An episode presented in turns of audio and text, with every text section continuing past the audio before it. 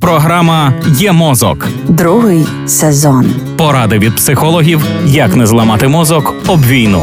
Проєкт створено за підтримки програми партнерства у галузі масмедіа в Україні UMPP.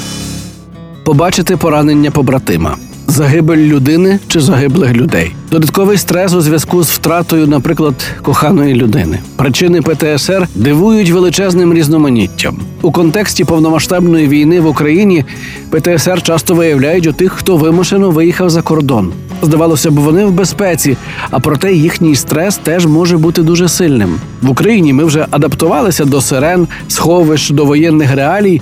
А в людей, які виїхали, стресовий поріг набагато вищий, бо вони постійно тривожаться. А як там мої друзі? Як рідні, близькі, будинок? Також сюди підключається синдром провини вцілілого. Тому ПТСР це не лише про безпосередньо пережиту травматичну подію, це ще й про постійну тривогу і сильне емоційне напруження, яке загострюється у зв'язку з необхідністю облаштування в новому місці та складністю спрогнозувати майбутнє. Все це занурює людину в стан, що в медичній літературі описаний як посттравматичний стресовий розлад.